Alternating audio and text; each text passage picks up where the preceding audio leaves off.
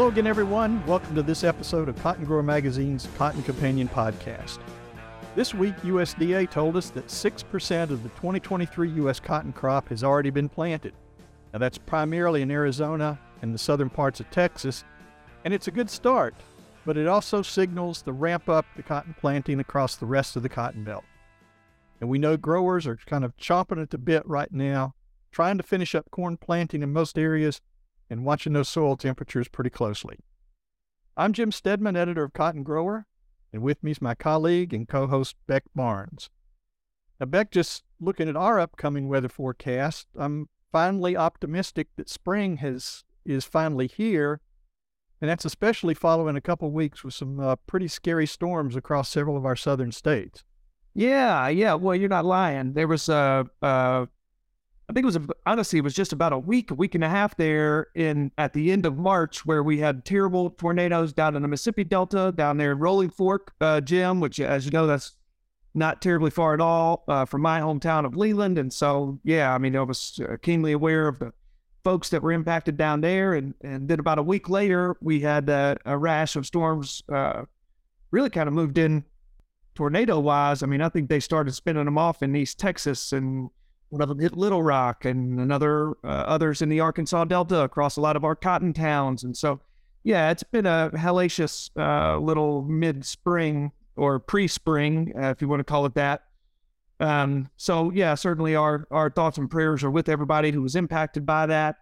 And mercifully, yes, as I look out my window, it's a sunny 70 degrees here in Memphis, and it feels like spring is well and truly here my nose is running, my eyes are irritable. So yeah, it's uh, it's happening. yes, it's definitely happening. Now, if I could, if I could just get the the lower part of my yard to dry out here, you know, maybe maybe by next week. Yeah, yeah, maybe. Anyway, well, since our last visit, cotton market watchers have been paying close attention to several indicators that could impact this year's cotton crop, and that includes the USDA Planting Intentions Report that was released on March 31st, uh, turbulent cotton prices, continuing weather issues, and other economic indicators regarding inflation rates. So it's a lot to try to keep track of. So our to help us out, our good friend Dr. O.A. Cleveland is going to join us in just a few minutes to try to help unpack all of this for us, try to make some sense of it, and look for some possible near-term marketing opportunities. And as always, I'm sure it's going to be an interesting discussion.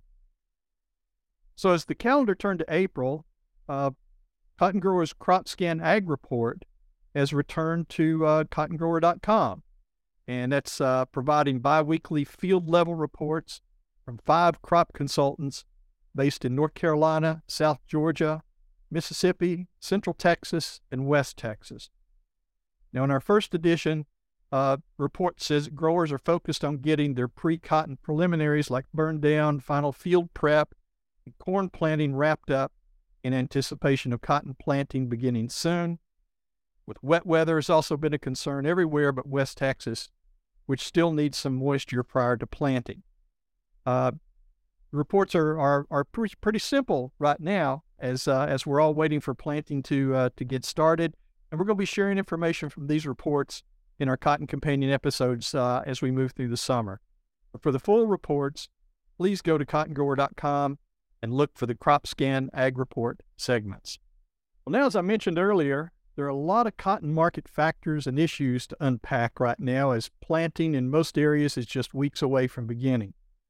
To help us sort through these items, we're happy to welcome Dr. O.A. Cleveland, Professor Emeritus of Agricultural Economics at Mississippi State University back to the Cotton Companion. OA, thanks for joining us today. Hope you're doing well. My pleasure. It's always my pleasure to join you. Thanks. Yeah, OA, uh, I second Jim's uh, sentiment there, man. We're happy to have you back here. And, and I wanted to just jump right in. Uh, we saw a couple weeks ago now, USDA released their planting intentions report back on March 31, and they projected 11.3 million acres of cotton will be planted in 2023. So that falls pretty much in the same range as what we at Cotton Grower Magazine predict projected and what the National Cotton Council had projected a little earlier in the year. Uh, but considering the timing and other market factors that have happened uh, since our projection came out in January. Uh, were you a little bit surprised at that number, OA? Well, I still was surprised. Yes, I'd first say all hail to cotton grower for the number y'all came out with. Few of us believed it at the time. It just did not seem to make sense to us. But we know that it was intentions that you and you picked up from growers, and lo and behold, uh, they just kept coming, and and and it proved you to be very correct. But there was still some doubting Thomas in me. I just did not think the economics were such the growers would uh, plant that. And uh, of course, a lot of that is based on having some weather in Texas. That's where we can plant. But uh, yes, but uh, I think that's uh, definitely, I think those intentions do come to fruition now. Yeah, I know you mentioned Texas there, uh, OA, and and I know, like me, you are from Mississippi, and so my contacts are specifically down there in the Delta. And yeah, it wasn't long ago that I mean, several weeks ago when the market kind of started doing a little dipping and, and roller coastering, that, uh, yeah, I heard a lot of guys down there in Mississippi saying they were going to switch out of cotton. But I guess that, uh, according to this uh, USDA uh, projection, uh, that maybe didn't come to fruition. Or do you think that these acres that USDA is projecting, uh, there are some coming out of Mississippi, but there are others being added elsewhere? Well, I think there are some coming out of Mississippi.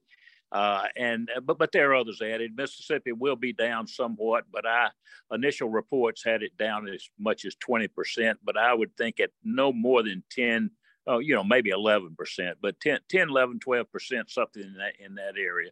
The Delta itself will probably be down uh, 10 to 15 percent, but uh, other places will be down more. Uh, but uh, t- we're we're still waiting on Texas. There's no doubt about that. But we're beginning to pick up finally some good news there. Yeah, yeah, we know. Uh, you know, it's a fluid situation certainly up until the planters really start going. So. Um, uh, I mentioned a second ago, OA, yeah, it seems like cotton prices have been on a pogo stick, to borrow a phrase from Mr. Stedman uh, for the past few weeks. Uh, they're being the low to mid 80s one day, and then back into the back down into the high 70s the next, uh, then back into the 80s and so forth. So uh, right now, price seems to be settled in around 82, 83 cents as we speak today on April 12, the week of April 12. Um, what factors do you think are impacting that sort of pogo stick uh, scenario that we're seeing? And uh, are there any opportunities for our growers to take advantage? Well, uh, first, uh, what what are the factors uh, the, the, causing that pogo stick to, to go up and down? First, just in a, in a very naive comment, the market can will, will and will continue to go up 100, 200, maybe 250 points and down the same just because it can. It is a market, it is a commodity market, and it has that kind of volatility in it. And it'll do that whether there's any rhyme or reason or not. Uh, but uh, again, the, the overall factor in this market is demand, or more specifically, the lack of demand. If I can uh, divert just a moment, the uh, talk about the USDA supply demand report. For the sixth consecutive month, world trade was forecast lower in the USDA supply demand report, the April report. So that just tells us if, if world trade is down, then exports are problematic on a world basis. It tells us that consumption is struggling. It tell, tells us that consumption is not as strong as we had anticipated earlier. So again, it's the, the demand, and that's the real factor. We're going to have to see either world trade increase or some minor increases in consumption or even just minor before we can say we're beginning to see some improvement in demand. So this market will go back and forth, but and again, unless I'm jumping out of uh, the realm that you want me to talk about, I would tend to say that old crop, that is the May and July futures, uh, unfortunately, that market's just dead in the water. It's going nowhere. Again, it can go up 200 points, 250 points, and down 250 points. I think we went up and tried 86, 87 cents, 85 to 87 cents, and then we went down and tried 77, 76 cents. The market didn't like either one of those two places, so it's come back to the 81 to 83, 83 and a half cent level. Uh, and I think that's where we stay on a, a, a general basis, basis old crop now. I'm only speaking about. There's a little bit different story for new crop. Oh, wait, look, looking at that that number, and you know, you said right around that 81, 82 cent range. There's still some opportunity there for growers who've been sitting on old crop to uh, to go ahead and make and make a move. Correct? I think so. Some people are saying don't make a move until the May or July hit hit 85 cents. I'm just not sure we will do 85 cents. Can we? Absolutely, we can. I'm prepared to unload as all of it or as absolutely as much as I possibly can at 84 cents. I think very positively and very probably we'll hit 84 cents again but I think it's going to be short lived and we'll slip back down lower than that. So growers do need to. To, to take advantage of that. Now we're coming up uh, near the end of a month. Growers, uh, based on when they put their cotton in the loan, they may be looking at extending storage for another month. I simply would not carry cotton any further. I would not throw more money into storage. I would go ahead and let my cotton go as as we warned all year that this was our for several months that this was a year that growers would end up paying storage costs. That's exactly what's happened. And again, there's nothing on the horizon. I'd love to be wrong. Hopefully, I am wrong, but there's nothing on the horizon that says that we can get back up to 86, 87 cents. Well, you mentioned the uh, April supply demand report and the fact that, you know, when I look when I look at the numbers, and, and trust me, I'm I'm looking at them from strictly from a layman's perspective on that. I didn't see, you know, no real changes for the U.S. market. Maybe just a little bump in export forecast, but you know, like you mentioned, on from a global perspective, uh, there's really nothing there that that sparks any kind kind of you know incentive at this point. It doesn't look like to uh, to move ahead, particularly with uh, and when it comes in terms of demand. Is there anything else that you could read out of those numbers we saw yesterday? Well, uh, I tend to pick up more bad news in those numbers than I do good news. But let me step back just a moment and look at the domestic numbers. You're, you're correct. USDA made little to, to no changes in the domestic uh, numbers. They did increase U.S. exports 200,000 bales up to uh, 12.2 million from 12.0. And they did it on the basis of we've had some fairly good shipments the last three weeks. And USDA is anticipating that that will continue. They will not only have to continue, but they will have to rise of 10,000, 20,000 bales a week uh, if, in fact, we're going to make the 12 million bale estimate. But the USDA felt like they could do that, and they did. The problem that I see there is we'll st- we're still seeing financial problems in Pakistan. We're seeing the earthquake earthquake problems in Turkey, and we're seeing financial problems in Bangladesh. Now, therein lies six of our major uh, markets for U.S. cotton, and three of those are in in are in very troubling situations.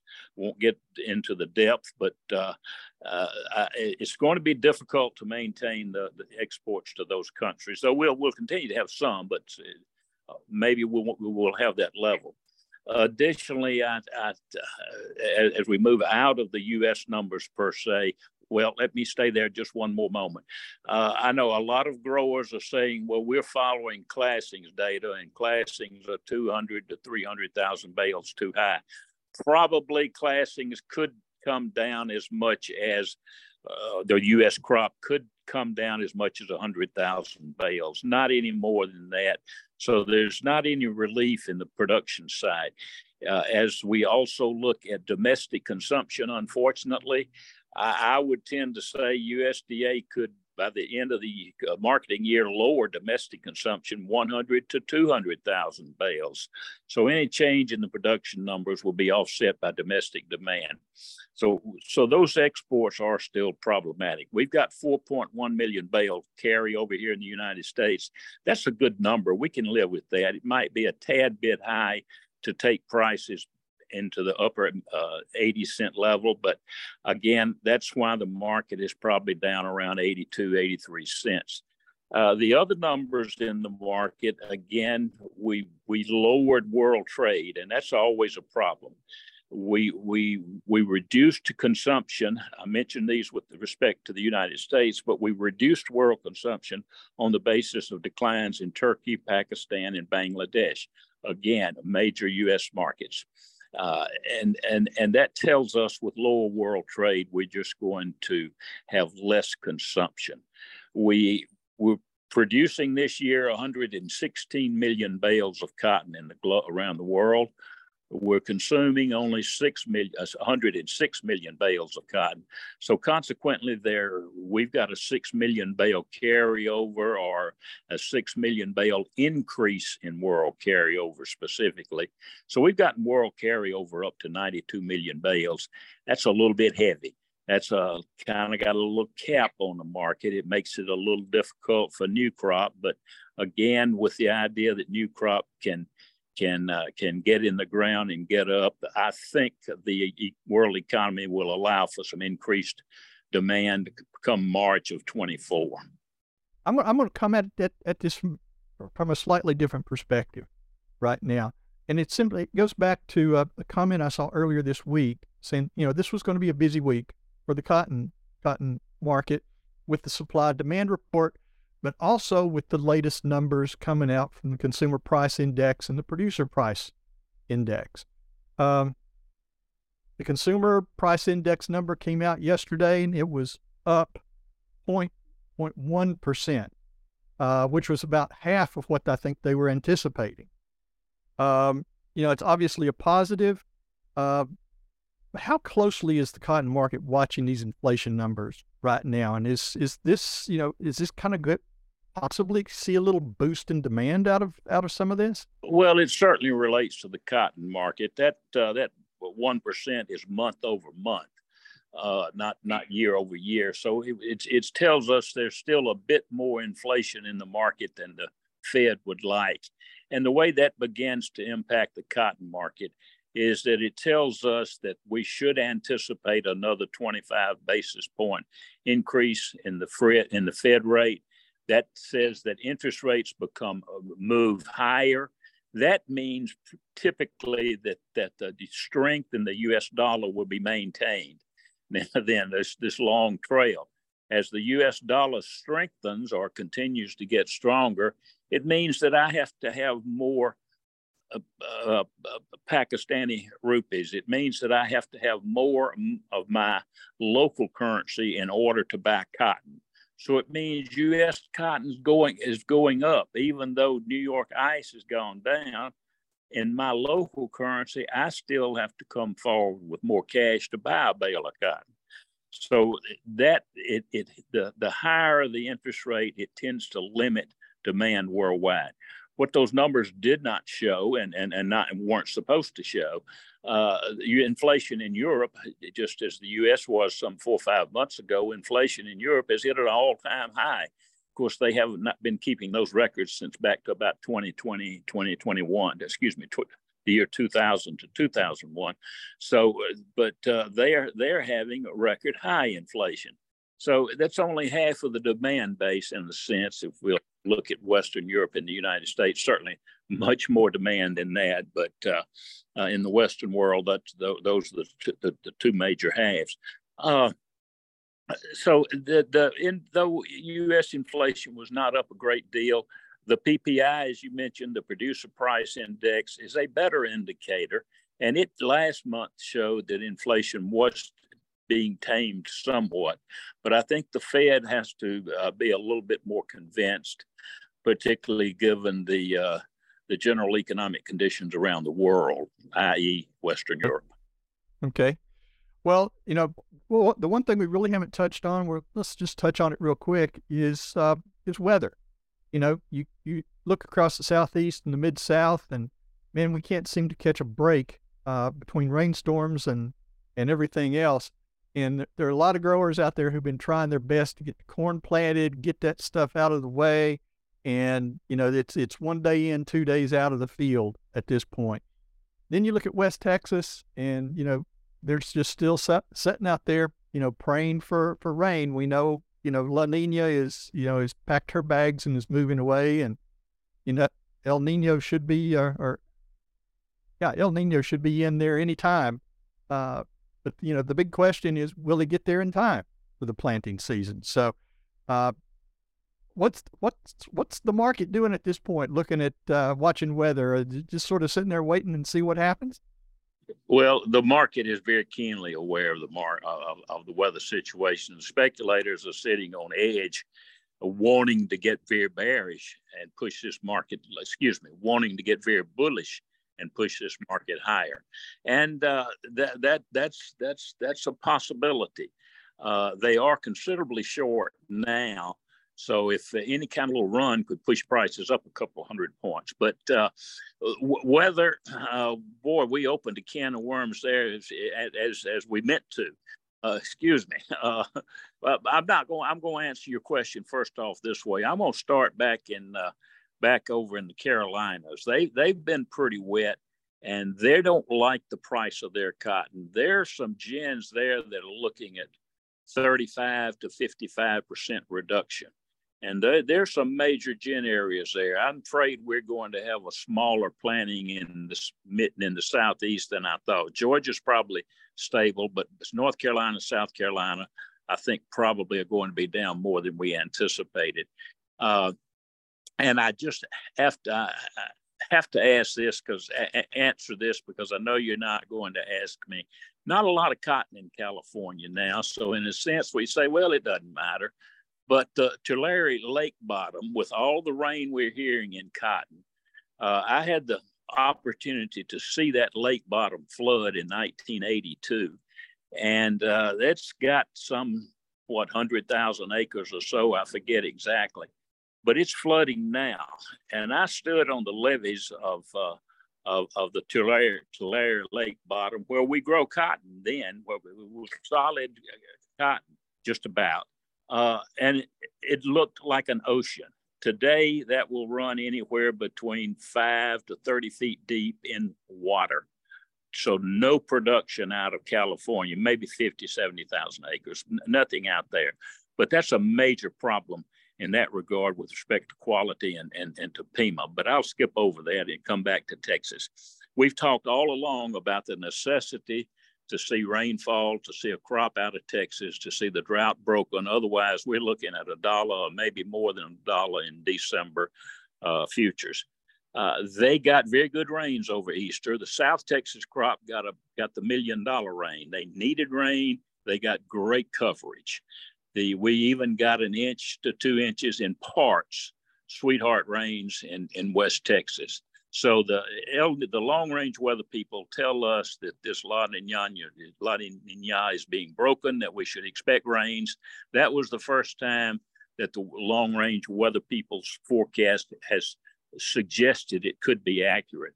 So I'm just betting on those the long range weather people because they do have a good history in my opinion. Consequently, we will get rains there based on that. Now, will we get the rains we need? I, that's very, very problematic. Of course, they could come anytime, but I'm not sure I'm betting on a full crop out of Texas, but I'm betting on the full acreage being planted.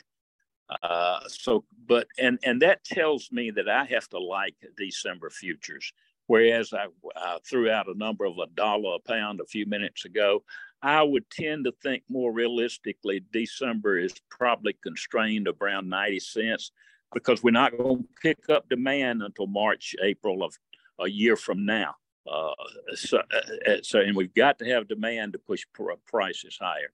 So, I again, I like December, but we've got to live through some tough times, and the weather factors is is the key as we move forward.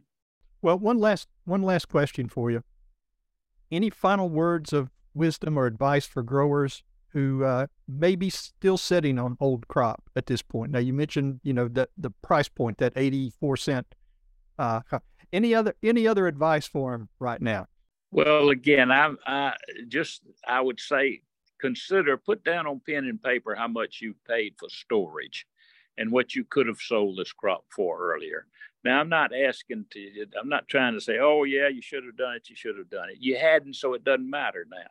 You've got to look forward to it, to, to the making the call as you just suggested. So I would tend to think that, again, anything around 84 cents, you may want to get to 83 cents.